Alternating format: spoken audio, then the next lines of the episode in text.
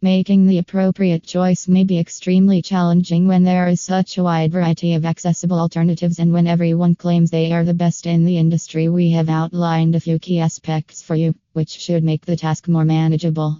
When choosing a moving company, it is important to keep these five factors in mind since doing so will help you understand what you are getting into and ensure that you are not dissatisfied. Do they have a license to operate? When narrowing down your options for movers and packers, this is the first and most significant factor you should consider. If you have ever looked for moving firms online, you have certainly come across many websites that seem legitimate but are really scams.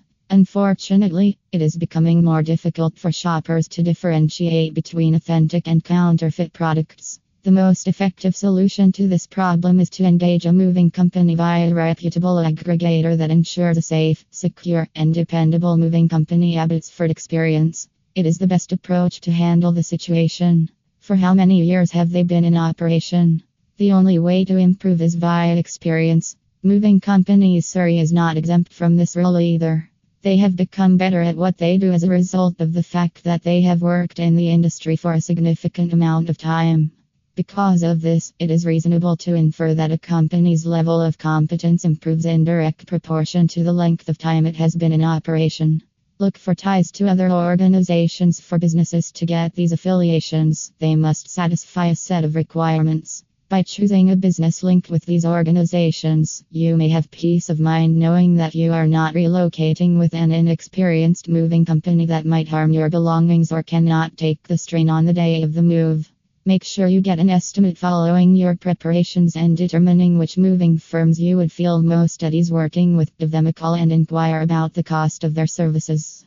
Before providing you with an estimate, they should ask to come to your home first. They won't be able to provide you with an estimate for the cost of relocating until they have a good sense of how much baggage you plan to bring along with you.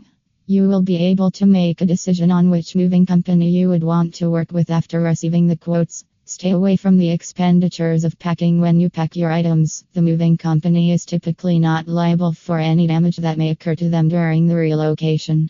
If you ask your mover to handle the packing, on the other hand, you can end up paying more for the boxes and other packing supplies, not to mention the time and work involved.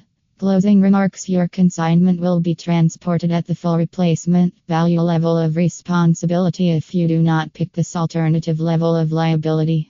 You will be charged the corresponding valuation fee if you do not select this alternative level of liability. This limited protection comes at no additional cost, but you will be required to sign a declaration on the lading bill indicating that you agree with it.